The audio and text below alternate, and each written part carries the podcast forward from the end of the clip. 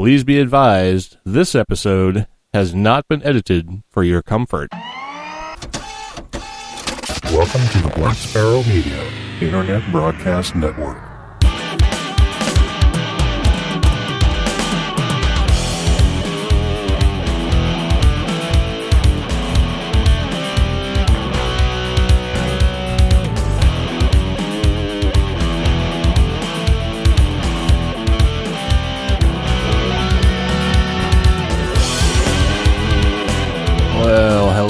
Everybody and welcome. As you've already heard, this is episode number 150.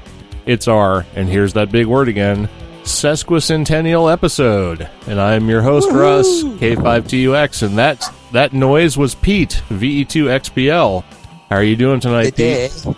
Good day. I'm doing awesome. I just twisted my mic so it would be closer to my head so that you guys could hear me better. And now I'm eating it. How does it taste? Pretty bad. Pretty bad? You're saying you probably So, don't want that no. answer. Let that be a lesson. Never do last minute adjustments during the theme song. Well, it's okay. As long as you're muted when you do it, and then unmute when necessary, which seems to be I a was, problem for you. It's like I put my put my headset back on and the mic's like literally in my mouth. Uh, All right. Happy 150th, y'all. yep. Happy 150. And we also have Cheryl who's sitting across from me. So say hello to the folks. Hello, folks. Hello, folks. Uh, we had some mic problems. We had some audio problems. We have all kinds of problems. And um, And But Russ I says think we can normal. cuss on this one. we, we cuss on all of them. I'm just You not just going to. edit it out. Right. I'm not going to edit it this time. So. Carry on. Uh, since I didn't do most of the work for these uh, initial stories, we're going to let our other co-hosts deal with those. And I'm not even sure how you're going to read this first one. So, Yeah, well, I found this and I thought it was cool, but yeah. So Pete can do it. No problem. all right, Pete, fumble your way through this one. There you go. I've I've actually read the show notes, so I know what I'm talking about today.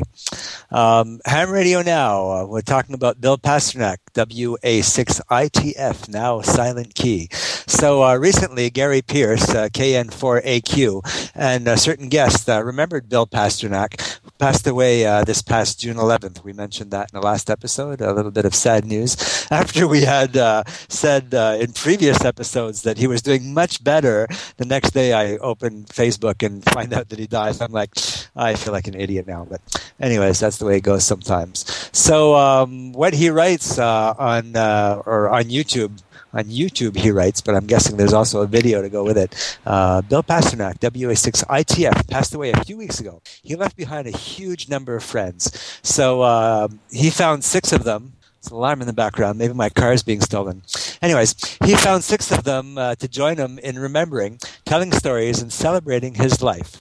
So this is Don Wilbanks, uh, AE5DW, who's saying, uh, uh, said it was therapy for the soul. Sorry. Uh, so each is in the ham radio news business in one way or another. Some part of Newsline, some not.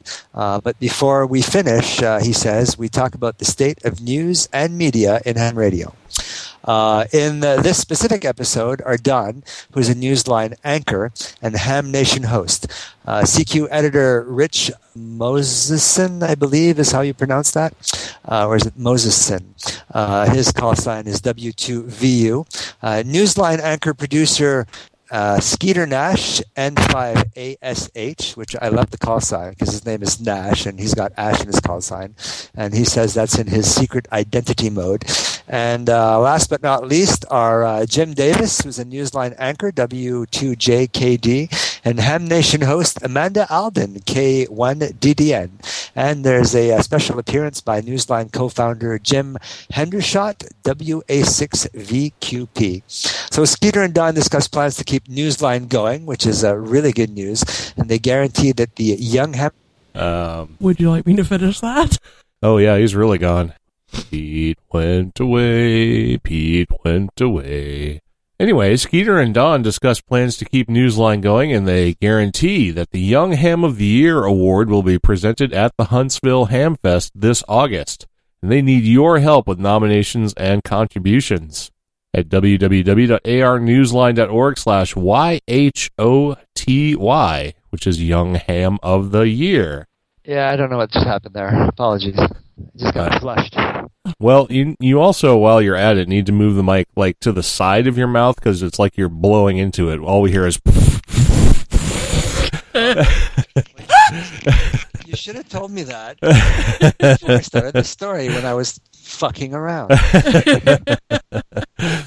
Sorry. Well, we're said trying to keep your yeah, we're trying to keep your levels up, but maybe Okay, it, well, maybe it's your oxytocin levels we need to keep up, not your. Okay, so how's this? Is this better? Better. It does seem Peter to be better. Piper picked a peck of pickled peppers. Yes, that does seem better. All right, so let me go ahead and just finish ether- off oh, here. great. I've lost connection with the Etherpad now, too. Oh, wonderful. Yeah, you finished. Okay, it. it's back. I'll just go ahead and finish this. And for quick memory jolt, take a look at this clip from 1976. Woo! I was just barely alive in 1976. Uh, the link to that will be in the show notes. And if you're an old time LA ham, which none of us are, uh, you might wind back to the beginning and see some friends. So you can watch a Ham Radio Now episode 209, which is uh, a goodbye and uh, a fond farewell to Bill Pasternak, Whiskey Alpha 6, India Tango Foxtrot, Silent Key. So go ahead Did and you check uh, that out. check out that clip? I have not checked out that clip. I did, and it's pretty cool. Just first of all, seeing a clip that was uh, filmed in 1976 uh, on film, of course, uh, is pretty cool. But uh, Bill Pasternak, I mean, you totally recognize him. He looks like the same guy, just you know, 50 years younger. And uh, it's just kind of it's just interesting to see uh, see clips from from way back when, as it were. Uh, 40 years younger, perhaps? Perhaps. I'm sitting here counting my fingers, going, "Whoa!" Well, I figured. I figured. I figured by the time you edit this episode. he might be 50 years younger. Well, that's, that's true. Oh. yeah. Uh, ooh. uh, Anyhow, yeah. Sorry, my math is a little off today, perhaps. That's okay. All right. Anyway, so the the links to those things will be in the show notes. Help out with the Young Ham of the Year award if you feel so inclined, and uh, we'll say another goodbye to to Bill. It's, it's too bad, but I'm glad that uh, Amateur Radio Newsline will continue, uh, and his legacy will move on. So uh, we also have a story about the International Space Station, which is kind of interesting. I haven't checked this out yet, but it sounds cool. Perhaps so. you should because, uh, yeah, it is actually pretty cool. Um, however, before when I checked out the link, it wasn't working, but now it is. So All right, good. I was. Uh, So tell us about the I'm link, sure what Pete, was happening. Anyways, before your link craps out again. Come on, tell us. the link is the link is awesome. Um, panoramic tour of the ISS. Uh, for those who don't know, that's the International Space Station. So, uh, ESA astronaut Samantha Cristoforetti, Cristoforetti, I don't know how you pronounce that. I have no idea. Probably Um, her Cristoforetti. Cristoforetti. Uh, Cristoforetti with a nice Italian lint to, to it. Uh, Cristoforetti. Ah, there you go. Uh, Samantha Uh, Cristoforetti. I'd get there someday. I, her call sign is IZ0UDF, uh, has been cataloging her home of six months to create panoramic images you can rotate and explore. Uh, each section of the space station requires uh, required around 14 fisheye photos stitched together. Areas of interest can be clicked on for more information in another browser window. Eventually, the entire station will be available to explore right here on this page. So uh, you can uh, follow us, and by us they mean them, uh, to receive updates. Or maybe that's us. You can follow us too. So you, there's a tiny URL for this uh, website that's uh, really, really long, but basically it's on the ESA.int website, and you could uh, go find links in there, or check the tiny US, URL uh, on our uh, in our show notes, and uh, you can find the Ham TV, or sorry. Can you find the Ham TV transmitter on the floor? So there's your uh, your quiz for the day. So whoever can find the Ham TV transmitter on the floor and email us that answer will win our everlasting gratitude and some congratulations on air. Uh, no, none of that is actually true. Oh come on, I'll, I'll be I'll be gratitudeful. Gratitudeful. Nice. Yep. Uh, I, I do want to check this out though. 14 fisheye photos per panorama and 360 degree view of different sections of the ISS. It sounds very cool. And other Well, a than few episodes Sorry, go ahead. Okay. I was going to say, other than seeing these kind of spacecraft in museums, you really don't get that kind of opportunity, and this one's still operational. Yeah, absolutely. So I've I've seen similar things of um, um, you know vintage war airplanes and stuff like that, and it's and they're really cool. People who take the time to do that, um, first of all, thank you, and, and it's awesome. Uh, so uh, I'm definitely going to check this out because before I wanted to check it out, but the link wasn't working for whatever reason. Now it is, so I'm going to have a quick look at it and uh, come back with my uh, synopsis of the whole thing. And I was going to say something else, but I forgot. Well, that's okay. That means we can move on because there's no anecdote to go with the story. And I should Oh, probably make sure our levels are still pretty good. Okay, levels look good. Uh, there's also a short story here. Cheryl, you want to hit this one? Nah. nah. All right, fine. I'll do it. All right. So there's a new website for the amateur radio community. Not like these don't happen every day, but this one got mentioned here for whatever reason. Programming radios can be a bit daunting. Yes, sometimes it can, sometimes it's not so hard, but if you have a Chinese radio, you probably know how daunting it actually can be. So a website has been launched to share memory files for radios. As the site grows, they hope it will become a global portal for memory files. So that's pretty cool. That's cool. Yeah. And uh, that site, by the way, is www.codeplugcentral.co.uk. So it's a British site. Uh, and that sounds pretty cool, having all of the, the memory files ready and available to plug into your software. And uh, I didn't have a chance to actually go look at this, but I'm looking at it right now. And uh, let's see. Me too. They have code. They have memory site or memory files for Baofeng, Connect Systems, Hytera, ICOM, Kenwood, Motorola, Tytera, Wouxun, and Yaesu. So there you go. I just plugged on uh, Wouxun and uh, there's nothing. so I guess the website's been created, but they're waiting for downloads. Oh, I see. They're waiting for downloads. Right. Okay. So let's see. Let's look, pick a bigger one. See, okay. Baofeng has uh, all repeaters, simplex, and extra in the GT3 area. So uh, let's see. ICOM, that's a pretty big one. Has Uh, nothing. Yaesu has the FT 7900 series, which is useful for me because I actually have an FT 7900. So, but for any everyone who has a Yaesu that's not an FT 7900, not very useful here for you. Uh, It's a brand yeah, new it's, website. it's obviously just starting. Yeah, But- ICOM nothing, Kenwood nothing, Motorola. Does anyone actually use a Motorola for ham radio? Yeah, actually, um, there's um, For one, re- one of our repeater guys, systems, maybe. Yeah, no, one of our guys has um, one of the guy, one of our guys, one of the gentlemen in our club and his son uh, use Motorola radios because they're unkillable. Like they they go um, four by fouring in the woods, or not four by fouring, but one of those little quad bikes that people kill themselves on. Uh, and he says that he has this radio on him, and, and it's it doesn't matter what you do to it, it's unkillable. So they take them and they have to program them. You need to you know be a little bit savvy and and, uh, and know how to program the chips. But once you do, these radios are just indestructible. The old Motorola's, it says they weigh a ton, but it's like those old uh, you know cell phones that look like army radios. You can't kill them, you know. Right. But uh, yeah, people actually use them. I was surprised. They actually sold me on them. To tell you the truth, they even use them in their mobiles, and and they're dirt cheap. Yeah, you can find them on eBay pretty cheap if you go looking for for the old Motorola's. I have an old Motorola sitting here that I was going to use for um, IRLP. I just never got around to it. Well, it's never too late. Yeah, that's true. It's never too late. And on the website, it says if you have a code plug that is of use to the community, please email it to codeplugcentral at gmail.com. And it says, please send only your own work, not copyrighted stuff. And by sharing, you are adding your bit to supporting the amateur radio community. So there you go. Support the amateur radio Absolutely. community and make this site actually worth something. So we didn't Yeah, well, like it I said, now. it's uh, brand new, so uh, you know, as people uh, contribute, uh, it could become huge. That's very true. It could. So there's one last story in our ham radio section, and that is that a solar storm forced ham radio drill to shut down early. This was interesting. I have heard a lot about the solar activity of late. So yeah, Pete submitted this. Pete submitted this. Yeah, uh, I wouldn't actually say that it that it forced ham radio, um, the, the ham the convention, my God, the, uh, the field day, Field day, shut yeah. down early.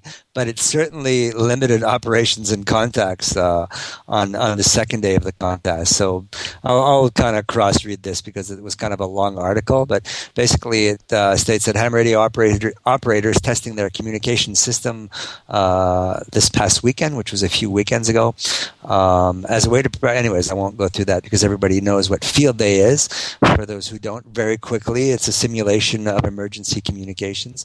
Uh, but it states that the uh, recent uh, solar storm, which basically the, the sun basically exploded late on Saturday and basically ruined the ionosphere for everybody. And of course, field day, you know, people try to speak as far as they can. So long distance propagation of ham signals were somewhat disrupted. So basically, um, a lot of people said that their Saturday was good, but their Sunday sucked. You know, basically. So uh, other uh, the, they state, however, that um, everything doesn't really always work out in your favor. So, in the case of an emergency, um, you know, there might be an emergency right after a solar flare. So, you also have to be prepared for this. And you still communicate. You just couldn't communicate as far, and um, you know everything was a lot noisier. But that doesn't mean that it put an end to the field day. It just means that everything was very much more challenging. So, in a way, it's not really a bad thing. The the article makes it sound like, oh my God, field day was ruined. if you're a diehard contester, yeah, it was ruined, but that's not the whole point of field day. Um, field day is more an exercise in seeing um, if your communication equipment works, um, if you're you know able to set up an emergency station really quick if you have to bug out, yada yada yada. So um, you know, if you have to deal with a solar flare, you have to deal with it. Um, emergencies don't always happen on beautiful sunny days.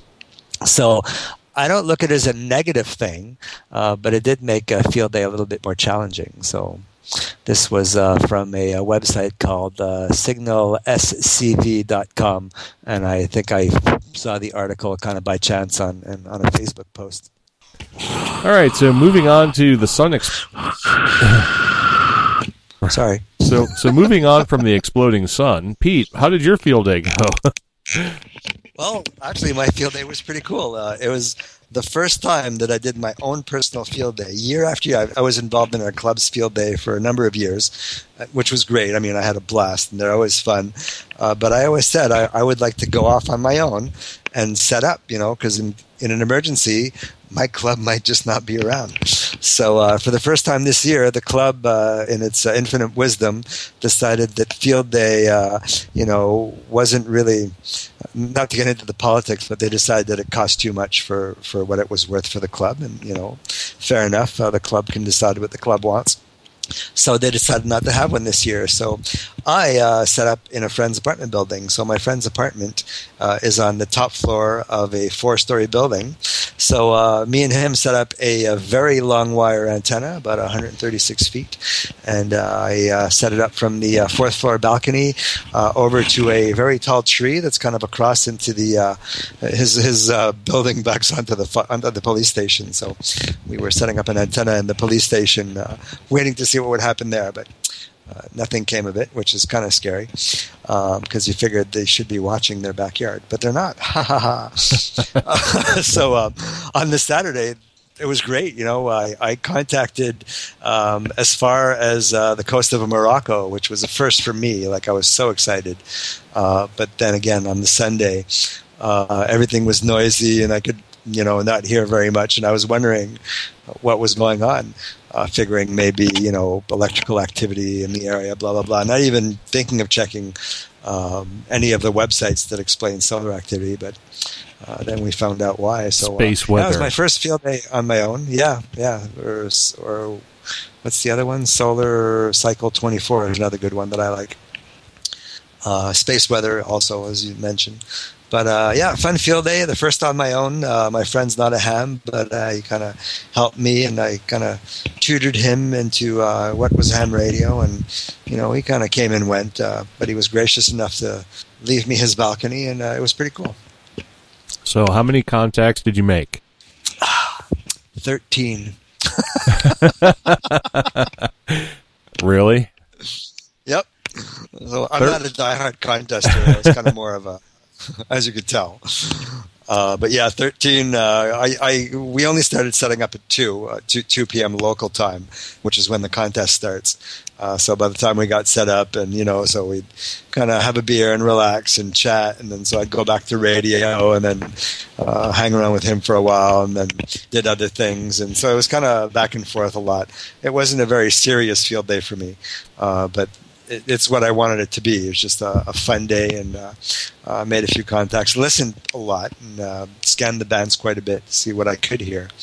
Uh, so yeah, but I made 13 contacts, uh, mostly into the mid, mid and, and southern United States. Um, throughout the day, uh, everything uh, kind of changes. You know, it shifts from west to east as the day progresses.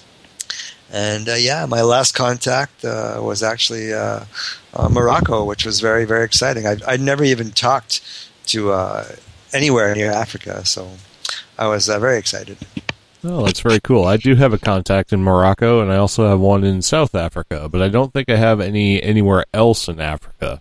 Seems like Africa is fairly hard to, to get to most of the time. Well, that's why I was so excited. It was it was very late in the day. Um, it was my last contact. It's probably uh, nine o'clock at night local time, so uh, Eastern time. And uh, yeah, it was uh, it was very cool. I was kind of jumping up and down on the balcony. People must have thought I was weird, but Well, That's that's okay. cool. Well, your field day experience is much more interesting than mine because I did not participate in field day this year. So hopefully I will get around to it and do it next year. There was some reason why I didn't. I think we were busy that weekend. In fact, I know we were busy that weekend. Huh? Oh yeah, that's right. We had the show. Yeah, so we were we were very busy that weekend. Uh, could not participate, but perhaps next year we will be able to participate. yeah. Well, it's a good thing we didn't uh, plan on uh, contacting each other. Yeah, that did kind of fall through. Oh well. we can we can plan on contacting each other just like through the normal course of events. I'm sure. Yeah, well, I have to get an antenna back up soon. It's, it's, so the antennas at my home uh, were eaten by squirrels, uh, so I had to take them both down. Which is funny because today, actually, uh, amusing anecdote: uh, the uh, Bell Canada guy comes. Bell Canada is our uh, phone provider. Uh, comes knocking on the door. He says, uh, "I need access to your yard. Uh, I have to run a new phone line uh, because squirrels ate your neighbor's phone line." and I felt better because it wasn't just my antennas that the squirrels were eating. Well, that's okay because I saw on, on Facebook that squirrels ate a friend of mine. A friend of yours? Yes, like they actually ate a person. Okay. Dare we ask? Well, okay, he's not technically a friend of mine, but he's a friend of a friend of mine. and he, he, he he wasn't actually devoured, but apparently they attacked him pretty violently. really? Yes, Attack squirrels. I've attack never heard of squirrels. Yep, I've never heard of it either, but they he what showed was he doing? uh, apparently tending to a fire pit, and he showed pictures of his wounds, and it it looked pretty severe actually. Well, they got they have big front teeth. They could, I mean, if they decided to. Uh, so I, I I always fed them as a child. My mom would say, you know, don't feed the squirrels; they're going to attack you. But if you just kind of hold the peanut there and you don't freak them out, uh, you know, I don't know. Maybe they saw that movie, the one where the animals attack everyone. Attack of the squirrels. No, no, just uh, there's a movie coming out, or it just came out, about how all the animals turn on people, and I'm not sure what it's called. I'll have to do a search. Oh, I think they've done that one before. Hit- Hitchcock And, uh, did one all about birds. Yeah, oh, yeah, that was an awesome movie. That's one of my favorite Hitchcock films. Freaked me out as a kid. Didn't want to go outside for weeks. Well, you saw it at the right time of your life then. I was the same way. I didn't want to go outside or anywhere near anything that might have a bird. And I was like seven when I saw it. So, Lovely. Mhm. yeah, Hitchcock. it was that's the beauty of. Hitchcock is uh, today horror movies and you know they're all like gore and they show you everything, but Hitchcock didn't show you anything. He let your imagination work, and that was Right. even scarier. Right. And that's the beauty of Hitchcock. Yeah, Anyways, every- everybody those of who knows haven't the discovered Hitchcock yet. everybody knows the shower scene in Psycho involved Hershey's syrup. Oh, I didn't know Uh, that. Well, not necessarily Hershey's syrup, but chocolate syrup apparently was used as a stand-in for the blood because it looked more like blood on black and white film than actual blood. Blood did. Yeah. Really. And actual blood's harder to come by. Yeah, well, you would think. uh, One of my neighbors recently asked me, I work in a hospital, and she's like, "Hey, can you get me a liter of blood?" You're like, uh, what? She's like, "Yeah, well, uh, it was for Halloween. She wanted blood." I'm like, "You work in a hospital. It must be pretty easy." I'm like, "Are you serious?" Not just because I work there that I could just walk in and take blood. It's like I was just like, it's just very random. Yeah. you know, the thing is, you can make, you know, fake blood with some Kool Aid and corn syrup. Oh yeah. yeah, So, interesting. I'll tell her that. yeah, you should. there, there's probably a Pinterest thing about making it somewhere, but We had a we had a band come out and play here. I think it was two years ago that did a lot of stuff with fake blood and intestines made out of stuff stuffed into pantyhose and drenched in cornstarch and syrup and stuff Yeah. like that. It yeah, it was it was interesting. yeah, all the bands do the the blood Yeah. stuff with you know corn syrup and Kool Aid. And they throw stuff So- into the audience, and it gets messy, and everyone like eats it up, and uh, not literally eats it up. You know what I mean by eats it up, and it's Well, if it's it's fun. good, it'd be good. Yeah. Well. I Well, don't- yeah, but people for some reason people at these mental shows when you you throw blood at them, this fake blood, they're like, "Yes." and they're like running into it and you're like, "Ugh." Okay. So, What kind of shows you guys put on? pretty nasty ones I'm not, apparently. I'm not coming to visit you. uh, Oh. what kind of pie you make me? No, no, no, no, no. Trust me. There was a friend of ours got married, and he was one of the singers in a band. And apparently, one of the very first shows he did, they decided they they were going to throw uh, something out into the audience. Anyway, w- oh, uh, locusts or something, but they couldn't find them. Yeah, they couldn't find them cheap enough, so they ended up buying like ten thousand crickets or something. They were supposed they were supposed to be delivered the day of the show. They actually showed up a week before that. They called the people that they bought them from and they went, "Oh, you know, just feed them lettuce, they'll be fine." So they did, and apparently by the time you know the crickets were living in the box, um, by the time show day rolled around, the box was disintegrating due to uh, cricket waste and lettuce and etc. So apparently, you know, the the time in their set of their songs that they wanted to throw these locusts or whatever out into the audience, the box disintegrated and they were just throwing handfuls of, you know, cricket waste and crickets and disintegrated cardboard box. And people were loving it. And apparently at the end of the show, there was a seven year old kid there who came up to him with a strip of the disintegrated cardboard box and wanted the band to sign it. and I was like, ew. And they told this story during the wedding. Nice. Just Oh, like, not? ugh, okay. so yeah, it's, but people love stuff like that. I'm just like, you people are sick. Sick. So, And for, the, and for those of you wondering what the hell we're talking about, well, this is the kind of stuff that gets edited out of the podcast. shows. Yeah. What the hell's going on? What am I listening to? so let's move on to open source topics. How about that? Back to our really big shoe with really big acts and really big personalities. All right, it's my understanding, according to this ep- to this song. uh, It's my Song. yeah song. Song. Boy, Speaking of crickets, Yeah, speaking of cricket shit, um, apparently there's now an official Raspberry Pi case. So you want to take this one? Sure.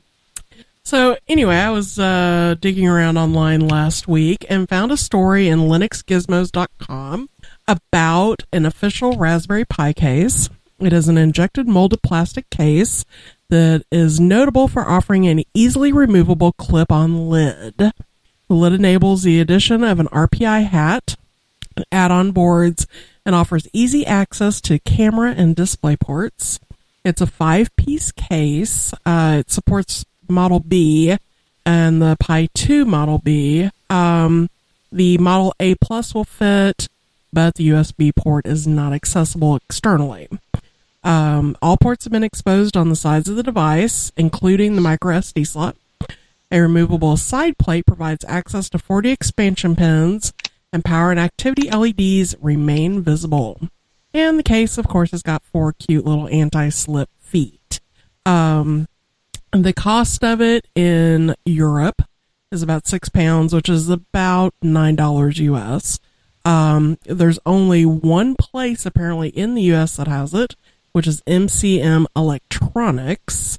Um, and it is uh, gotta have a little link in the uh, show notes about that. Well, Yeah, that's I'm looking at it right now. It's pretty cool. I yeah, I thought it was cool too. I didn't look at the the new case, but I actually just ordered uh, a Pi 2B from MCM, and I got a different case than this one. So it's supposed to work with the Pi 2B, and it actually is, looks kind of similar to this one, although it doesn't have the ability to stack boards with the case on. It's a fully enclosed box, and it's black instead of the uh, sort of white and red uh, multicolored look of this one. But it's pretty cool looking. I think I paid about the same for the one I got. So, you didn't get an official Yeah, case. it's cheap too. So I mean, that's ten bucks. Is you know. Yeah. No, I didn't get the official one, but I did get one, and I'm looking forward to my new Pi 2B when it gets here. I don't know what I'm going to do with it yet, but you know, at least I'll have one. You'll find a I'm sure I'll find something Yeah. to do with it. Yep. even if it sits on the shelf. No, no, I'm. I'll I'll do something with it. We'll see. Okay. Okay. All right. Okay. All righty. All right. All right. Run out and buy one. Yes, let's do that. All right, Pete. What's our other thing for this uh, segment? Open source is what we're talking about here. That's kind of open hardware, but now we're talking about open software. Well, it's open hardware for open source stuff. That's right. So uh, we're going to jump into a Fedora. And uh, it seems that uh, Fedora 22 is leaving uh, some people hungry for 23. So, releases of the Fedora operating system, being the mostly uh, regular six monthly events that they are, don't usually find themselves worthy of note. But with Fedora 22, however, changes arrive thick and fast, they claim. Uh, they being uh, ZDNet, is where we got the story. Uh, the release's desktop environment got a new, flatter look. The package manager of choice changed. Uh, GCC was updated to the 5 series. Uh, and the next generation of display server inched towards general availability. The most notable, mm, sorry, the most noticeable change uh, a user sees when loading the latest version of Fedora is the new look sported by Genome 3.16. Like a majority of operating system updates in recent times, the default uh, Genome theme is flatter and less glossy. Uh, than uh, that was seen previously. Beyond the aesthetics, however, Fedora's package manager of choice has switched uh, from Yum to DNF. Uh, that might make some happy and others not. Entering a yum command uh, will see it routed to the appropriate DNF equivalent, however. While yum always loved uh, to pull its repository sources, DNF is more reserved, but otherwise, DNF is simply a better version of yum. Another big change that goes almost unnoticed. Sorry, I just uh, hit my mic. Another big change that goes almost unnoticed uh, uh, is the use of Wayland to power the GDM login screen in this release set to become the default display server in Fedora 23, Wayland is creeping towards being ready for prime time, but it's not quite there.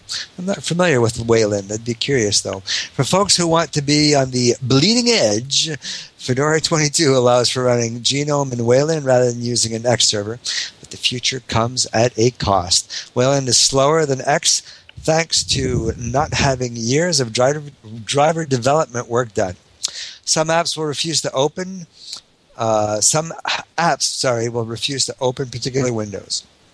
The rough edges of Wayland are representative of the feel of this release. It's 95% of the way there, but not quite complete.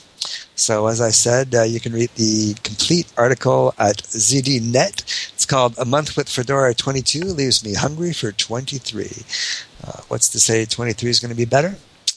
Just have to wait and see, I guess. You guys played with this at all? I have not played with it at all. I haven't used Fedora in quite some time, but it might be interesting to take a look at it again.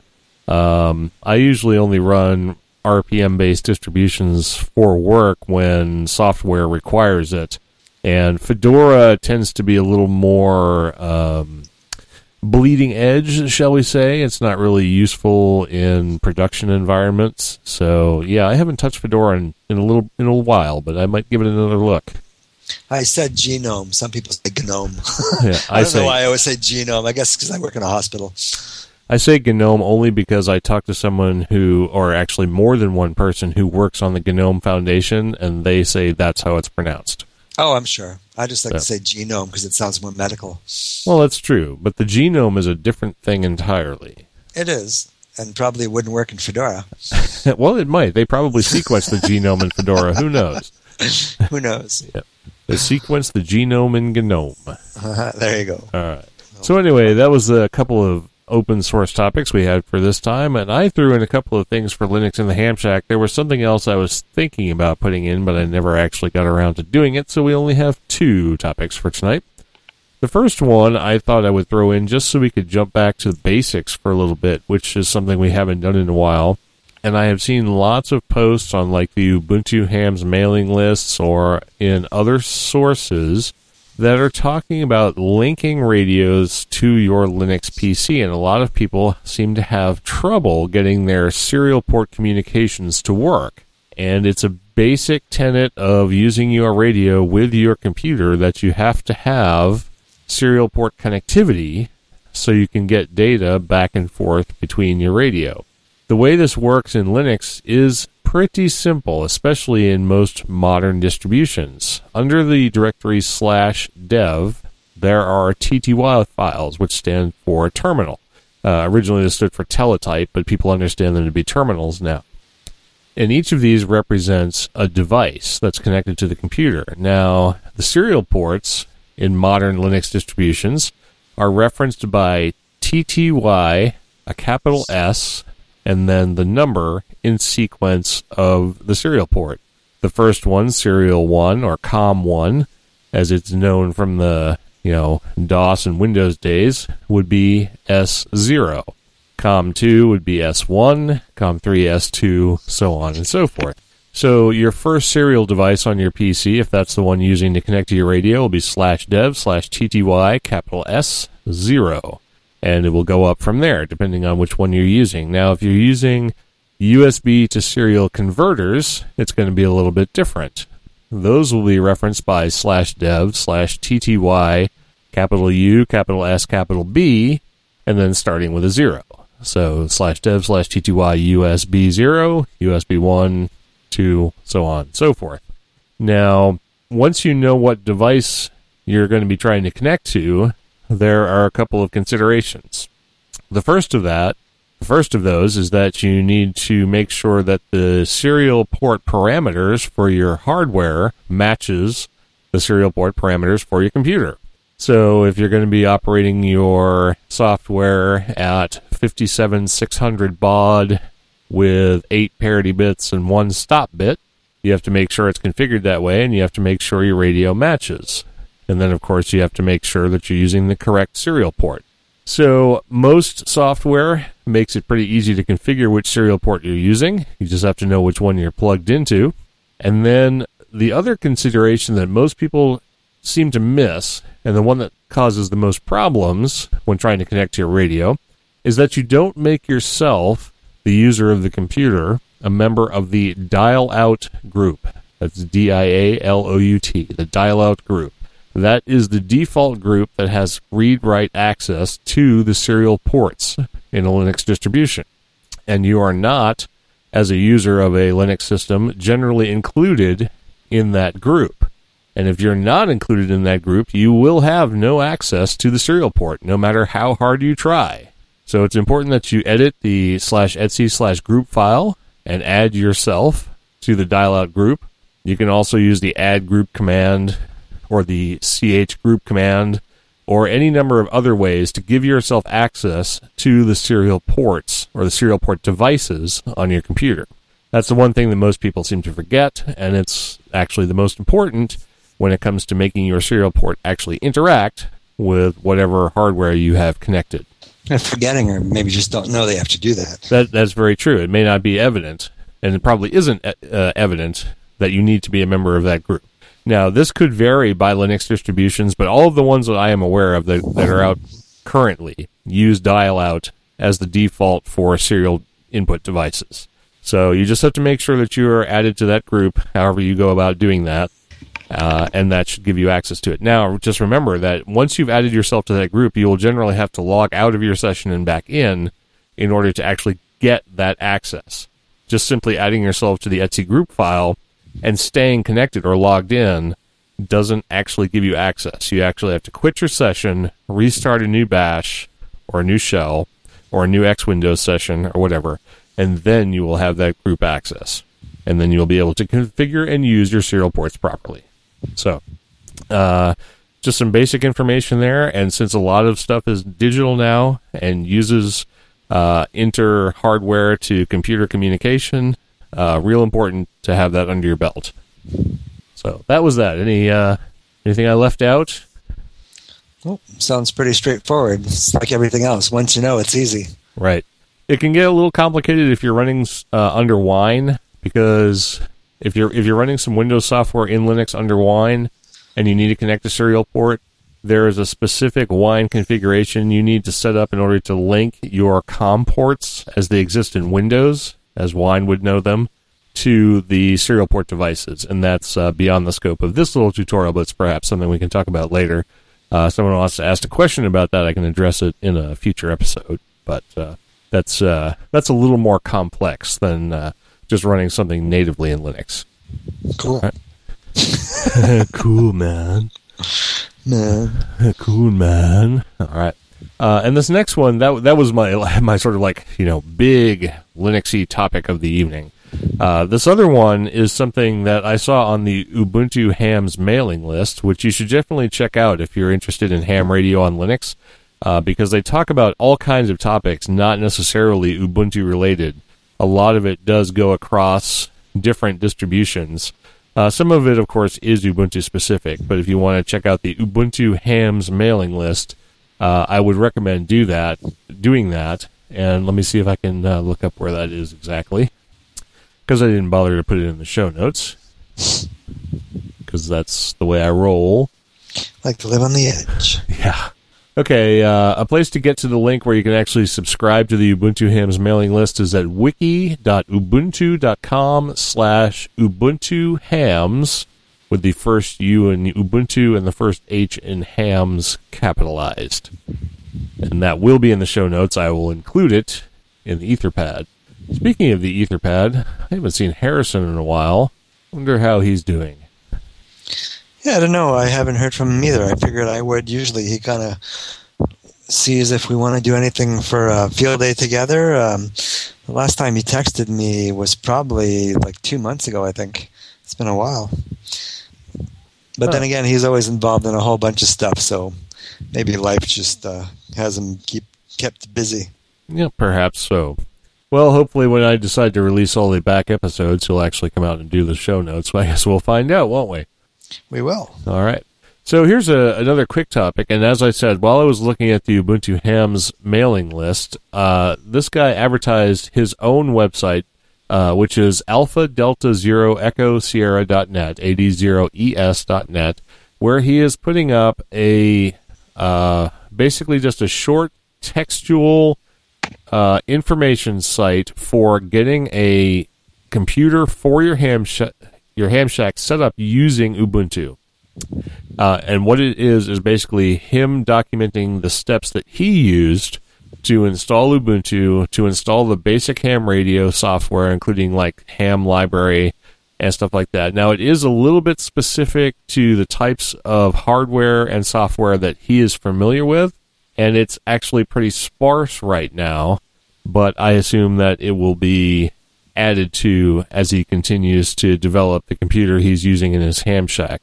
But for a basic um, look and a quick look at just reading through some simple commands, because he actually gives you the commands to type the app dash get install blah blah blah, um, things that you can actually cut and paste into your system to get a basic ham shack computer set up using Ubuntu, uh, both 1204 and 1404, I believe. So uh, if that's something you're interested in and you want to try Ubuntu for your ham shack, you can go to that website. And once you go onto the website, uh, once you go onto the website, click on the top link, which is Ubuntu for Hams, and then uh, read through the basic information. And then there's a link to the directory, which gives you a table of contents where you can go to kind of step through what you need to do in order to get Ubuntu installed on your machine, and then a basic set of ham radio software. Uh, so maybe a little beginner's resource uh, for getting started. And of course, then you can go through all of our episodes, and then you'll be an expert user by the time you get done with that. Uh, Indeed. it, it may be 2017 by the time you do, but uh, at least you'll be an expert. That's never too late. There's no timetable. That's right. All right. Well, that's pretty much all I had for topics and everything for uh, before we hit the musical break. So I guess we'll hit the musical break. And it was my understanding, Pete, that you desperately wanted to hear some Brad sucks for this episode. Yeah, well, not desperately, but it's been a while. I mean, I remember from uh, you know being a long-time listener uh, that we used to play him quite regularly, and it'd been a long time since we heard from Brad. So uh, I thought we'd uh, throw some in for uh, nostalgia's sake. Sake, this being episode 150. So uh, threw in one of his latest contributions, released in January of 2013. Yeah, it's been a couple of years, but it's still his latest. so Brad sucks is one man band, uh, pretty talented, usually from uh, Ottawa here in Canada, the nation's capital, uh, from the album Guess Who's a Mess. This was courtesy of our friends at Jamendo. Uh, and this song is called The Fluoride. It's pretty rocking, and I always kind of liked it, and I thought it was a good choice for tonight. So I hope you guys like it.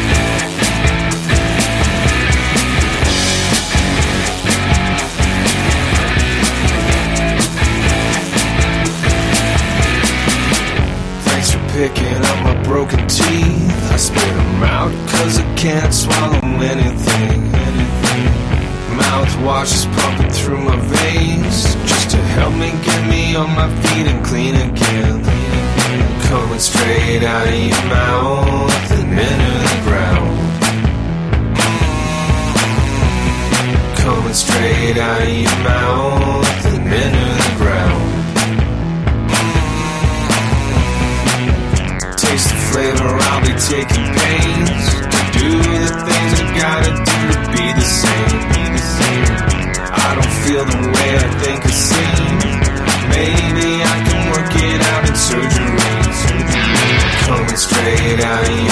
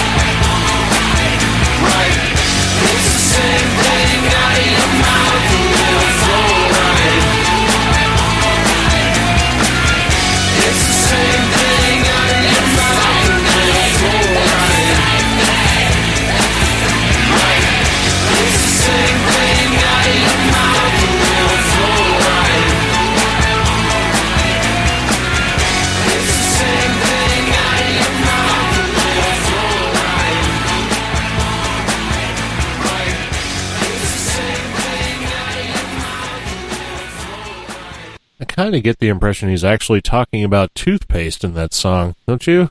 And Pete's muted. Yep. I think it's all a um, what's the word I'm looking for? I don't know. What's the word you're looking for? a uh, a thing that references another thing. Meta? Sure. No.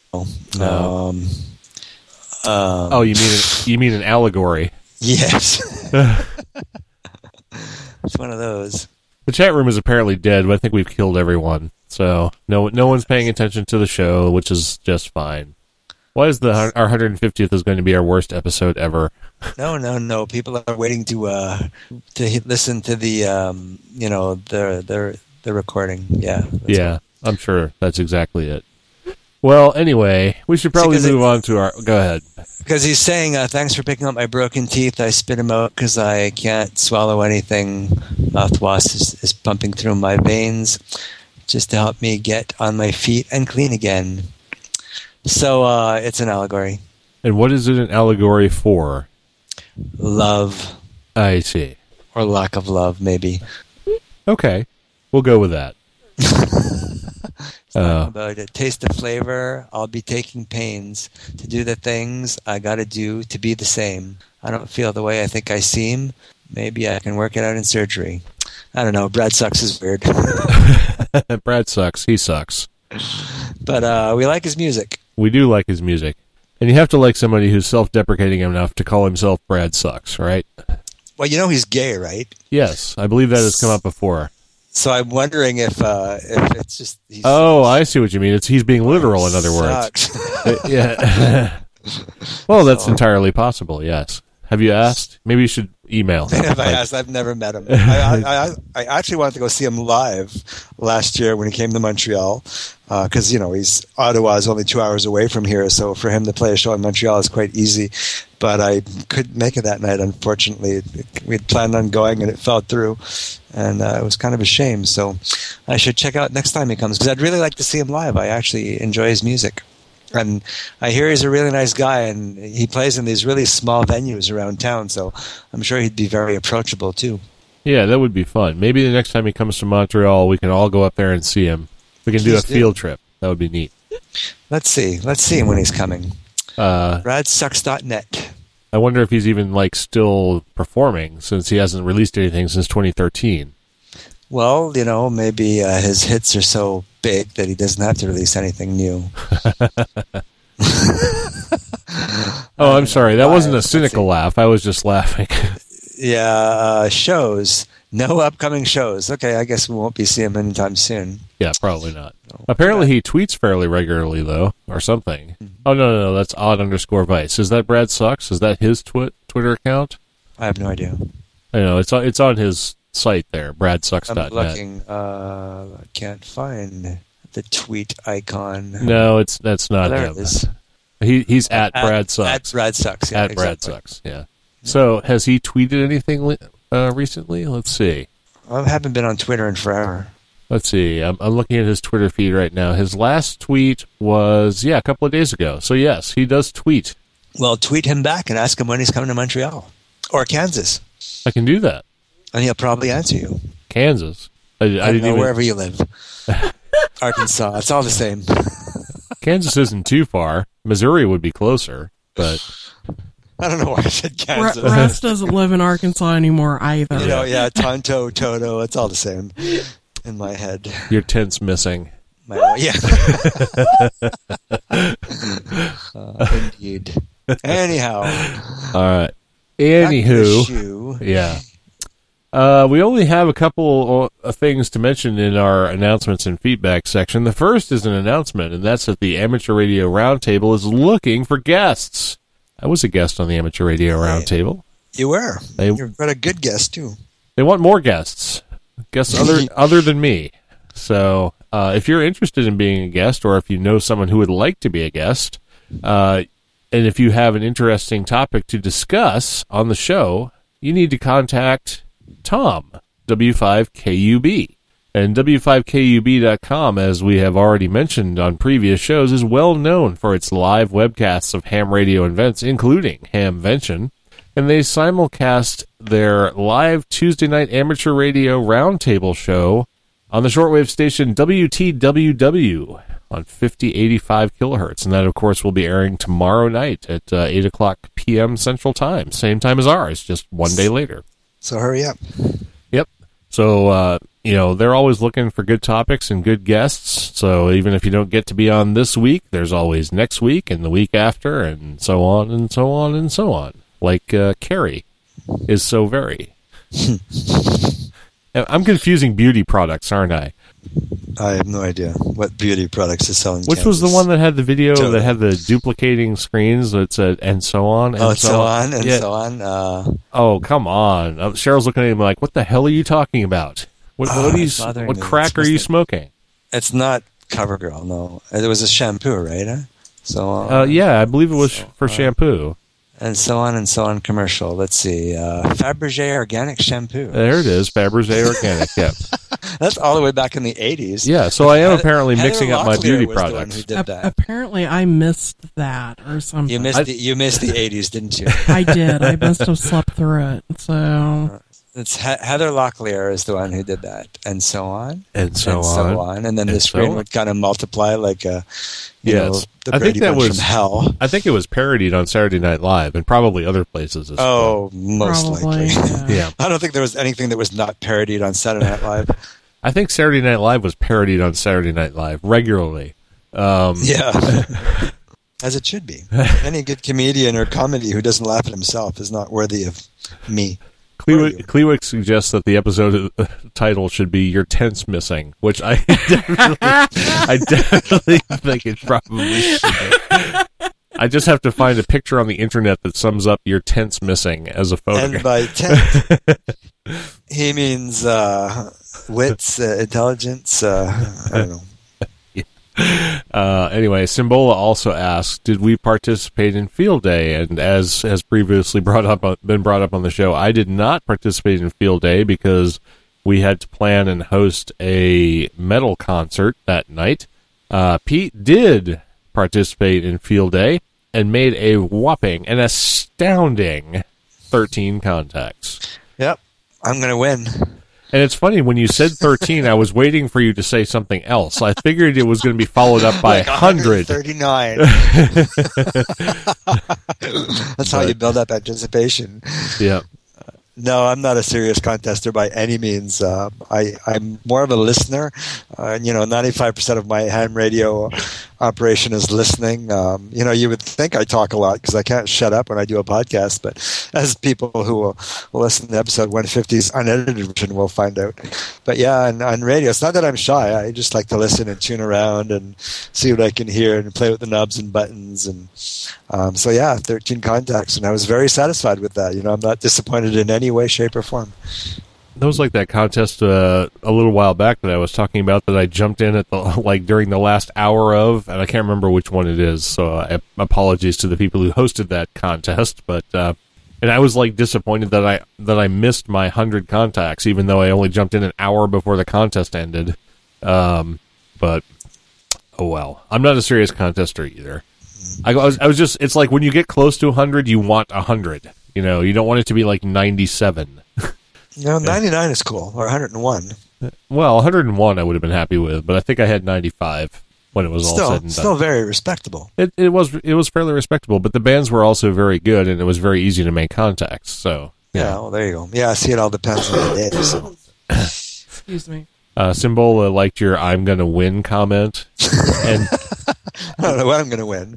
that actually brought me back to um, that movie we were talking about at the baseball game yesterday, uh, "A League of Their Own," hmm and uh, the Tom Hanks scene where We're gonna win. yeah, she showed back up and started giving him hell, and he's like, No, "We're no, gonna no, it was Stewie. was it Yeah, this he hit Stewie in the head with the baseball. His name wasn't Stewie. That's it was Stewart or whatever. No, no, no. Is no. that from Family Guy? Yeah, No, no, no, Stewie's no. from Family Guy, but no, No, I thought they called him Stewie. no, no, no. It was um, what the hell was his name? I think it was Stewart. it wasn't Stewart. I'm telling you right now, it wasn't Stewart. We'll just call him Bob. Stilwell. Stilwell. That was it. Stilwell. Stilwell. Right. Stilwell Angel. Yeah. Yeah. yeah, he hit Stilwell in the head with the mitt, and when Stilwell fell over, he's like, "Oh, we're gonna I win." I don't think it went that way, but Uh. apparently I'm misremembering the movie. Oh, Screw it. Anyway, if you haven't seen A League of Their Own, by the way, to totally digress, you should definitely go see it. It's a great film, movie. a fantastic film. There's no way you can see that film and not enjoy it. I was particularly fond of uh, Jon Lovitz. I, I thought his character was great. Jon Lovitz is awesome. He's Yeah. like one of my favorite, like you know, secondary actors. If you want, he's never had like any big giant roles, but he's just he's hilarious. He is hilarious, and he had a couple of great, great lines in uh, A League of Their Own. Have you seen A League of Their Own, Pete? I have not actually. Oh, you need to see A League of Their Own. It's a fantastic movie. Directed Oh, by Penny Marshall, starring uh, Tom Hanks. I mean, it's just how can you go wrong with it? Yeah, Oh, well, it- Tom Hanks is, uh, you know, I wouldn't say an all-time favorite, but uh, most of his movies are entertaining, and Penny Marshall is an awesome, awesome director. Yep. So, and and very fond of Laverne and Shirley from way back when. So there's a place in my heart for her. Yeah, I used to watch Laverne and Shirley a lot. I liked the whole cast out of Laverne and Shirley. I thought they were great. Mm-hmm. I just watched the clip of the movie. That's Oh, and it was with that's- Stilwell. yeah, yeah. We're gonna win. We're gonna win. yeah. Anyway, definitely see a League of Their Own. It's fantastic. That and, uh, and the Big Lebowski. I actually bought the Big Lebowski. Oh, Russ so loves I am going to see it soon. I know. Well, he's the one who recommended it uh, months ago. And uh, I was at the local video store, and they always put movies on sale for like you know three for five bucks, or whatever. And they're trying to get rid of them. And I saw the Big Lebowski, and had it not been for us, uh, it wouldn't be in my movie collection now. So it's Ah. it's one of the movies in my movie collection that I have yet to see because I I'm a firm believer that a library and a movie collection, you know, you should have books and movies in your collection that you haven't seen for those rainy days. So uh, I will uh, get around to seeing it one of these days. Well, what I would do is I would highly recommend getting Citizen Kane and never watching it, but then definitely watching The Big Lebowski. I've seen Citizen Kane. I don't need to buy it. Nor Citizen Kane was probably the single biggest disappointment for me in film history. Yeah, well, you know, it comes from a classic book, so No, I but, you understand know, that. does, doesn't make it a good movie. And it was also done years ago. No, I love some old movies. I mean, I have I don't have an issue with watching an older film because I we we went and saw Casablanca and I loved Casablanca. I thought that was a fantastic movie. Uh, but Citizen Kane is like I think if you look at IMDb, Citizen Kane is like number three or something on best the on the all time best movies list, and it was Really? the biggest biggest disappointment. It was the worst crap. Well, okay, it wasn't a terrible movie, but I mean, number three. Uh, give me a break. well, Have you it's- seen Grapes of Wrath? I saw Gra- Grapes of Wrath back in high school. yeah, it's I wasn't impressed with it right? Either. I love John Steinbeck though. I think he's a great writer. So Yeah, whatever. okay, Yeah, whatever. fuck, fuck John whatever. Steinbeck. Yeah. right. Fuck John Steinbeck. Yeah. Sucks. Uh, I thought He's a no separate piece was Quentin great, even though it was very depressing. I also thought, um, what was the one that they did the recent movie of, Bridge to Terabithia? Oh, I love that movie. Yeah, that's not Steinbeck, I don't think. Um, but it's a great book and a great film. So anyway, Uh, um, that that movie made me cry. I, there's a, there's a movie that well no I can't even talk about it because I told you that I can't tell you what the name of it is because you're going to go find out what it's about and then you'll ruin it. So I can't. I'll I ruin can't it for everyone. no, not Pete. Cheryl. I'm talking to Cheryl, not Oh, you, okay. Pete. Sorry. You ruined it. You ruined my life. Oh, anyway, we should probably move on. Bridge to Terabithia was written by Katherine Paterson. Katherine Paterson. Okay. It was published in 1977. Yeah, that's about when I read it. But the movie made me cry. It's so sad. It is sad. It's about the death of a young person. How can that not be sad? I know, and you don't expect it in a movie. It's like I was watching it with my kids. We're all bawling. It's like, what the fuck? that and Up. Up. Oh, my kids always laugh. at me, Oh, Up is such a great film, though. It is. It's one of my favorites. But that part at the beginning, you know how they they meet as kids and blah blah blah. And I won't go into it if you haven't seen it. But just that beginning part is just so sad. And It every is. time I don't bawl, but it brings it brings tears to my eyes because it's just so beautiful. It's just such a beautiful part of their life. I'll tell you one And- thing. and you know what part I'm talking about, of course. Yes, oh no, I know, I know exactly what part you're talking about. And speaking of that, speaking of uh, tearful moments in Pixar movies, um, there is one that gets me every damn time, and it's the it's the scene of uh, Jesse being left in Toy Story Two. I I swear I cry cries, every time I see that. yeah, yeah, absolutely. It's That's just okay. incredibly sad to me. But And that's cute from you guys because you know usually you're uh, kind of you know guys are all tough and stuff, and then they have kids and become they become blubbering fools. Anybody who has kids knows, but you guys have no kids, and you, you you're blubbering fools anyway. Oh, yeah. oh no! As soon as a. Pixar movie shows up in the theaters, I'm like, I want to go see it. Yeah, and we Yeah, sit there after we awesome. leave. Yeah, yeah. Sure. So, Yep. yeah, I even like the shorts that they play, like you know the birds pecking Oh, at each yeah. other. Oh, yeah. I love those guys.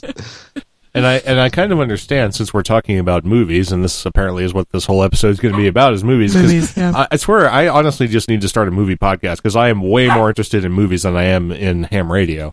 Um, full disclosure. We'll edit that part. out. um, but uh, truth. Um, but anyway, apparently the new Pixar film Inside Out actually goes back to Pixar's roots. They haven't they they were allowed themselves not to be bastardized and pushed into the ground by Disney this time around and actually got back to being Pixar again. And so I am I can't wait to actually see Inside Out. It should be fantastic. So That's cool. Who? Um, uh, my daughter saw Inside Out, and she wants to go see it again. She said it was awesome. yeah. So, who posted this in the chat room? Calgary's balloon man destroyed. Describes soaring over city in lawn chair. Like, what the hell? Yep, that's, That's cool. only in Calgary, of course. I've lived in Calgary, so I'm not even surprised. so, planning his okay. So Daniel Boria uh, says he spent months planning his balloon stunt and planned to parachute into the stampede grounds. Okay, at least he was wearing a parachute, so that's good. So yeah, this guy. Uh, this was posted on uh, CBC News. CBC being uh, the Canadian Broadcasting Corporation as our uh, national news uh, equivalent to Fox, with a little bit more integrity, maybe. No offense to Fox fans, but uh, this was posted on July 6th today at 4:49 p.m. Mountain Time. Uh, Calgary man used helium-filled balloons to fly over the city on Sunday, uh, risking his life to draw attention to his cleaning products company. What an idiot! it's like, Well, but the thing is, if he do with, gets like, he doesn't even have a killed- if he he doesn't gets- even have a sign If he gets killed, they might need his cleaning products to clean to up clean him up. Yeah, so twenty dollar lawn chair. Wow, I knew I would get arrested, but I didn't think they would pursue me as heavily as they did. oh my god! Uh, only in Calgary, like I said, police unimpressed. Really, what a shock. I mean, plus the Calgary airport, like the planes just fly right over the city as they take off. So I could just imagine him getting, you know, flung by a 747 or an Airbus. I think it's funny that they're talking about floating over the city in Calgary, and because as far as I know, the only place where there are actually people in Alberta is Calgary. I mean, they're they're like is no one else in the state or in the province, right? I mean, well, there's Edmonton is the is the capital, Right. It's actually, but Calgary is is grown in leaps and bounds. Like Calgary is is freaking huge. When I I moved to Calgary in 2005, um, when I moved to Calgary, the airport was about three miles outside the city. Uh, by the time I moved back 10, 10 years later, the city had surpassed the airport by about 10 kilometers. Like the, the airport is now within the city, and it's uh, Calgary's actually almost reached uh, the next city north and the next city south, which are two small towns, Airdrie and Okotoks. Uh, so it's it's just it's it's amazing. I mean, they, they have lots of oil in, in Calgary. You know, it's kind of the equivalent of Texas in Canada. The economy is great. It's the only province that has no debt. Uh, it has no provincial sales tax. Um, it's great for families. It's a great place to live. I really miss I really miss Alberta. I must admit. Uh, but uh, yeah, so a lot of people move there. There's a lot of work. The uh, um, unemployment rate is the lowest in the country, so a lot of people end up there from all over the place. So yeah, it's it's booming, and it has been since the '80s. well, that's interesting. So, If you want to, if you want to see the story of uh, annexation of a territory, you should take a look at the story of O'Hare Airport in Chicago, which actually is nowhere near Chicago, uh, but is part of Chicago. It's it's funny if you actually look at a map of the annexation of O'Hare Airport because they needed it to be there for tax reasons or whatever political gambit they played really? there Yeah. as far as O'Hare. But basically, you can see that the uh, the shape of, O- of O'Hare is basically a circle, uh, you know, bordered on the east by Lake Michigan, and a tiny little finger heading off to the northeast about 18 miles out, and then a little circle around O'Hare. And that's, seriously, so Yep. there's just like this little this little like one mile corridor of, of Chicago, like for 18 kilometers or 18 miles. right. Uh, and then encompassing O'Hare. And that, That's funny. Yep. So getting Okay. back to this balloon guy, it says that he spent twenty thousand dollars for the stunt to advertise for his little cleaning company. Next, he's going to go bankrupt. So uh, anyhow, Yeah. I, I flew uh, out of O'Hare once, and uh, I'm told it's one of the busiest airports in North America. It used to be And- the busiest until it was overtaken by Atlanta Hartsfield, which is now the busiest. So Well, this this was in 1991, and I think the plane just took off straight up. That's how busy the airspace was. I was Right. freaking out, and I left to fly. I was I was freaking out. I'd never been in such a steep climb in my life. It was actually pretty cool. yeah. No, O'Hare used to be the busiest airport, but like I said, uh, George's Atlanta Hartsfield overtook it. I think about ten years ago, and uh, is now the busiest in the country. Okay, very cool. But anyway, uh, we have digressed mightily. Way far, way far. Anyway, this is usual. this is by the way episode number 150. it's our uh, sesquicentennial episode. So, yay! We've done 150 of these things. Uh, if I've been- anybody I've been in 47 of them. That's right. And if people have not rem- uh, you know, if already forgotten when we started this episode it, or this podcast back when Richard uh, set it up originally, it was in October of 2008. It seems like a long time ago that we That started is a long this. time ago. Yeah. It was Richard who started it. I thought it was you. No, it wasn't me. It was Richard. Richard invited me, or Richard, I think, put out a call and said, "I need a co-host," and I answered that call. So, So- were you there at episode one? I can't remember. Yes, that yes, I sure, I sure was. I've been here since the first episode, but it was his baby at the beginning. It really Wow. was. So Okay. I miss Richard. I, I, I miss him too. I actually invited him to come on the show tonight, and I thought he was going to be here, but he said he had too much going on. So, Yeah. and his uh, podcasting gear is apparently in some state of disarray or absence, uh, or a combination of the two. So, unfortunately, he could not be here, and that is sad. But maybe he can be here for 151. We'll see what we can do. Maybe. Good luck with that. Or maybe there will be no it doesn't matter. 151. He'll always be welcome. I don't think that maybe there won't be a 151. Maybe there'll just be a movie podcast in the place of this. We're just going to Yeah. skip over 151, and go right to 152. No, I think we'll just go to episode one of uh, movies from my house, Movies in the Ham Shack. or something like that. So, all right. Anyway, so with all of that, and since we've uh, I don't know talked way too long about stuff that doesn't matter to anybody, uh, we should come back around to everyone's favorite segment. Don't look at me that way. You know it is Cheryl's recipe corner. Whatever. And uh, so now you can talk for a little while since we've been rattling on about nothing that means anything. yeah, Wait a minute before you start. Didn't Okay. you do this already? Do what? Have I done the rec- this one? The recipe. yeah, I haven't done it lately, but I've done it. In No, the no, no. I mean, I, I'm not saying if you made it. Oh yeah, Didn't we talk about this? We did talk about this, and it was only like three episodes ago. You're going to bring it up again? Oh, oh now she's on the spot. Yeah, Yeah, I am on the spot. So, yeah, Quick. trust no, trust me. Last week when I was putting the podcast together, I looked at the Etherpad at like 4:45, and there was nothing in the Etherpad, and I needed to run errands. You don't need to panic. It's always like that. Uh, no, no, I well, no. So I was like scrambling, trying to get you know content in the Etherpad, and told Russ, "Look, I gotta go. I gotta go run these errands," because he had been told at like four forty-five he had to be at work the next morning. So and he has to leave here about four o'clock in the morning in order to get to work. And I was like, "Well, since you're not gonna be able to go with me to go run errands tomorrow." I got to go do it now, you know. And I was just like, ah, this looks like a good recipe, and threw it in there. And I was like, ah, and I kept going, you know, I think I've done this. I think I've done this. You. Probably have done this. So yeah, and I did have a chance to go back through the ether pads and check and see. So yep, see, no recipe tonight. Yay! Well, I can We come could- up with one. We could probably come up with. my head How about a drink recipe? Let's let's do. Um, Okay, yeah, yeah, because it's a festive occasion. Let's do that. I made Our favorite drinks. For for the show that we had, or for the uh, karaoke under the stars that we did a couple of nights ago uh, for the Fourth of July. I made a gallon of Long Island iced teas. Oh, There's none love Long left. Island's. Yeah. None left. There's none left. But I'm- you just spent like a thousand dollars on booze. It's all No. booze in Long Island. It is pretty much all booze on Long Island. But the best thing about the Long Island is here's the recipe, and I'll just give it out the way I made it. I put five clear liquors in Long Island iced teas, equal parts tequila, rum, gin, uh, Vodka. vodka, and triple sec, equal parts of that, and then basically enough sour mix or a combination of sour mix and Sprite so you don't pass out from the fumes. and then a little bit of cola.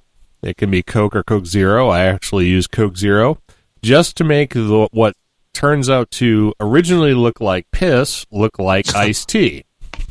And then when it looks like you know it's it's got that sort of uh, brownish tan color, so it actually looks like iced tea, then you know it's done.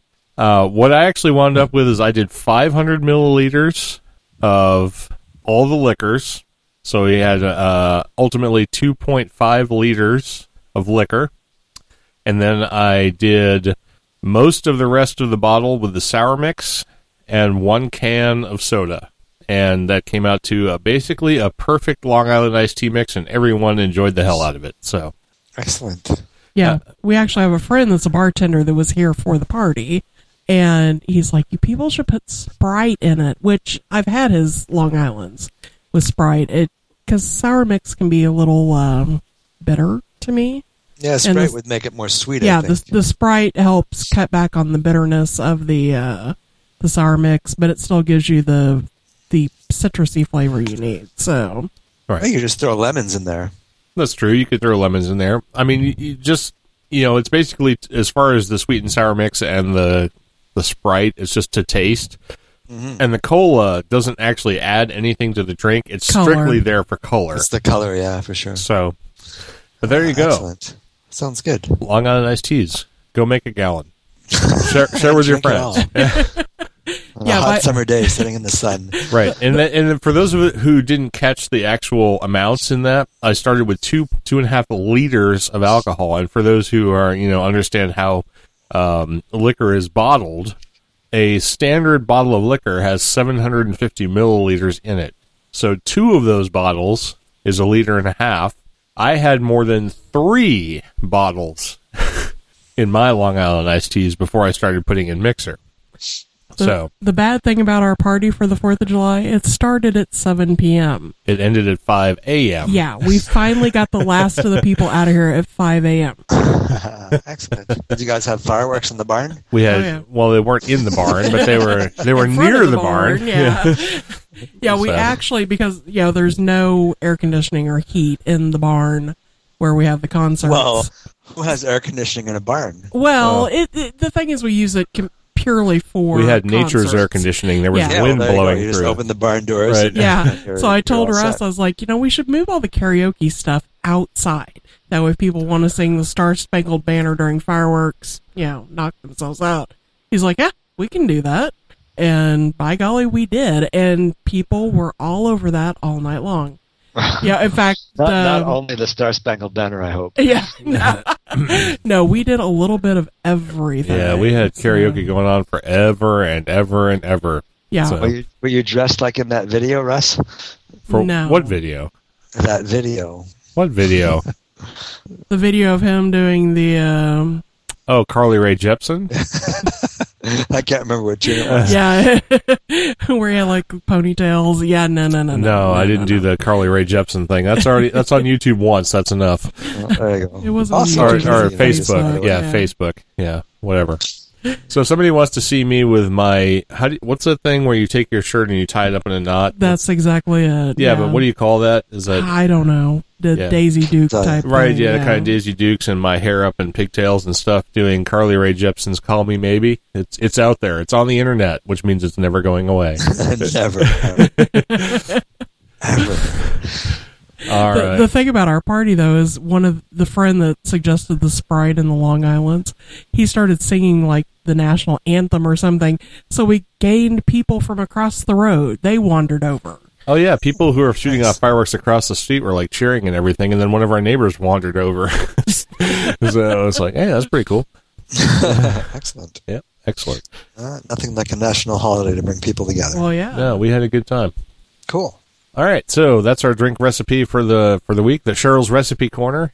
In a nutshell, it's actually my recipe corner, but you know, You Oh, well. always hijack my recipes. I don't hijack your recipes. You hijack my recipe videos. It's, we've done one. Please, I mean.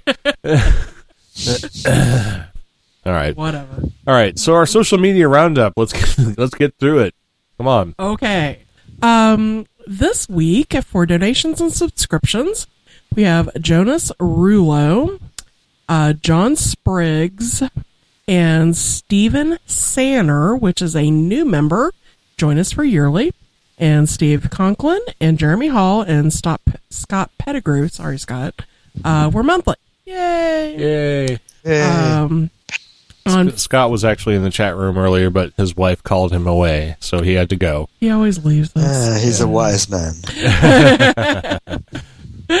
For Facebook, Mike Weslowski. I hope I pronounced that right. Mike Wazowski. Yeah. Mike, Mike, was, Mike Wazowski. Edgar Graham, Phil Fim, I Fimilani, Fimiani, Fimiani? yeah, Sure, why not? Samlak Waya, uh, Wanyo, excuse me, Andrew Gagliardio, Somlak Wanyo, keep that in your pants, man. Yeah, Steve Sanner, Dale Handy, and Aslam AV joined us on Facebook. I really need to put my glasses on. Um, Mike Karen for Rafa Jozuzi. Jesueezy? Yeah, I'm Jesueezy? Yeah, something like that. Jesueezy. there you go. Something go. like that, yeah. Andy Long and Faux Time Podcast join us on Google Plus. Oh, I like the first one. Just so I need to jump in here on the Twitter feed. We ha- their first guy is at Miguel Lobos, which I think is awesome because the guy's name is Mike Wolf. So his tw- his Twitter handle is at Miguel underscore Lobos, which is cool. Everyone should do that. Okay. Well, so go ahead and do Twitter then. Okay, uh, we also have HV Palomo, una paloma blanca, or something like that. Anyway, uh, we also have uh, Whiskey One Sierra Alpha Whiskey W1SAW, and we have Kilo Charlie Three Charlie Tango Tango KC3 CTT. And I could have sworn KC3 CTT had been a long time uh, Twitter follower, but apparently not. He uh, he just showed up as a recent addition. So anyway, welcome or welcome back, whichever it actually Whatever is. it is, yes. And YouTube is Rick Troff. Yes, we have a new YouTube follower. Yay! We probably need to put some other Something stuff up on on YouTube, YouTube. yeah.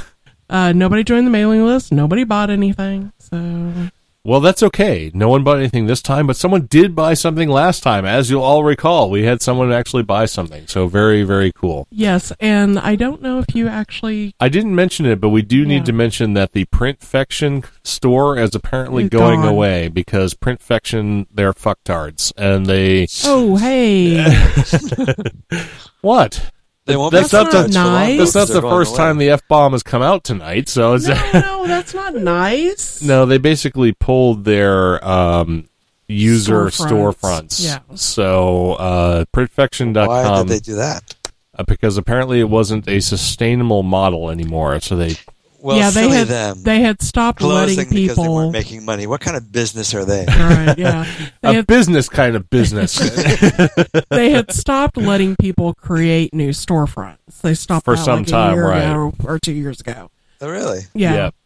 So not know that. They basically went into bulk orders instead of doing uh, one-off orders, you know, single order type stuff, and they basically just now they've fully closed down their storefronts. So Well, didn't they basically they just like would let you throw your shit on there and they'd take a percentage, right? right, Right. same so thing. just like- everybody just is trying to sell crap. Right, just what Cafe Press is doing. But Cafe Press is actually still doing it. Printfection decided that they couldn't sustain that model anymore, so they quit it. the They're bad thing better, is, apparently.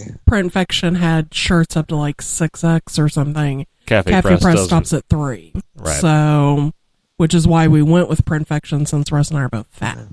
So, Oh, Well, ultimately, there's we more to love. right. Ultimately, we may just start doing things where we actually just order a bunch of stuff and have and sell it ourselves because we can probably do it actually cheaper that way than doing it the one-offs Yeah, yeah, like from I'm Cafe sure. Press and Yeah. stuff. So.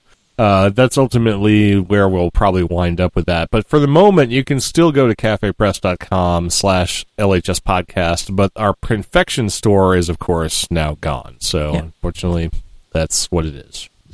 Yeah, actually, we need to do that since we know that the uh, printing company in Springfield has shirts up to Yeah, like how, however big we or want to whatever. get. 'em. Yeah, so What Well- it is, what it was, what it shall be. What it is, what it is. what? Sorry. No. Flashbacks again. Flashbacks to Robin Williams. So yeah, that's how my mind works. Yep.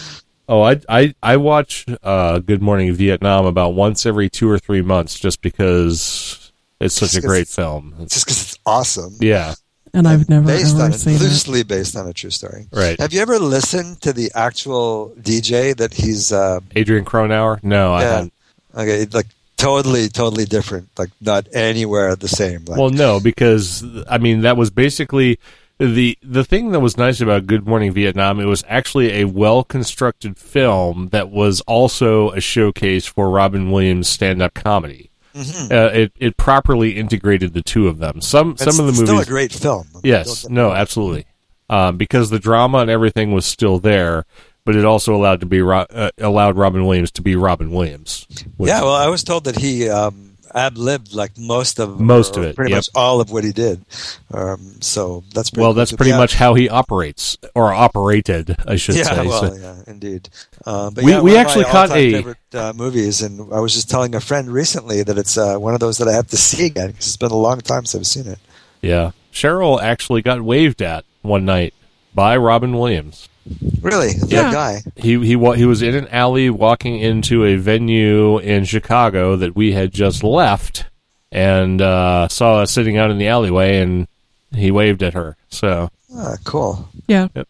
We were we had actually been at the venue in downtown Chicago seeing Jonathan Coulton and Paul and Storm, which were you know they're all friends of ours, and they it, you know the, their show ran long, and of course they are rushing to get them out of the building because whoever was going on stage after them, uh, Ellen DeGeneres and Robin Williams were in town. I thought it was Whoopi. Mm-mm. No, it was Ellen. Whoop, no, Whoopi was there too, I think. Okay. But anyway, they there were several, you know, stars in town coming to that show because they were doing something in Chicago the next morning. And I was standing in the alley while Russ, I think, was helping, you know, Jonathan and everybody get their stuff carried out of the building. And Robin's like, you know, hey, as he and waves and walks in. I was like, wow, that was Robin Williams. So, Yep, a brush with fame. or something. Yep. So, All right, guys, I think that's it. That's 150. 150 of these things. We're done with it. And how exciting it was. It was. As always. Thrilling. And hopefully my little soundboard thing here will actually work so I can uh, do the thing that I need to do. yeah, we'll see here in a second. All right, so let me push the button, and I hear nothing. there it is. Look at that. How about that? Well, thanks everybody for listening to episode number 150 of Linux in the Ham Shack. Everybody say yeah. Yeah. Ah, Please check out our website at http colon stroke stroke lhspodcast.info. You can become an ambassador for the show. We recently had Daryl as an ambassador out at the Southeast Linux Fest, and he will be an ambassador again at the Roanoke Ham Fest coming up in August. If you want more information about that, check out our website or email ambassadors at lhspodcast.info. You can uh, email info at lhspodcast.info if you want to just make a general comment for the show, or you can call us at 1909 LHS Show. That's 1909 547 7469. We would love to hear your voicemail comments. Our IRC channel is Pound LHS Podcast on the Freenode Network. You can subscribe to our mailing list. You can buy merchandise from us, which helps support the show at cafepress.com stroke LHS podcast. You can also help the show by clicking on the sponsored ads in the right hand column of the homepage. That doesn't cost you anything, just a moment of your time, and it sends a few cents our way to help keep the thing going. You can listen to us live every other Monday night at 8 o'clock Central Time. That's 0200 early in the morning on Tuesdays. Our recording schedule and countdown timer, information about the show, where you can email us, where you can talk to us, where you can leave us feedback, and where you can connect with us on our chat room is all on the website, lhspodcast.info. Thanks to all of our listeners who are live with us tonight, who are quasi live, those who listen to us past, present, and those people who haven't listened to us yet.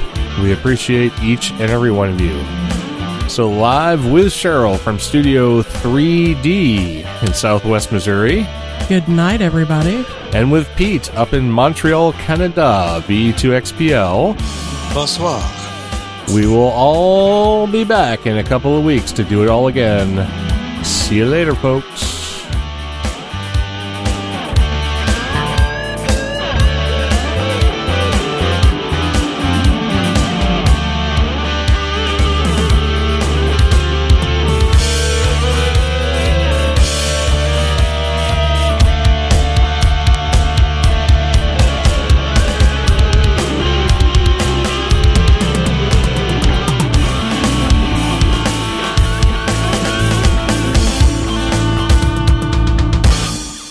More fun than shooting guns in the house.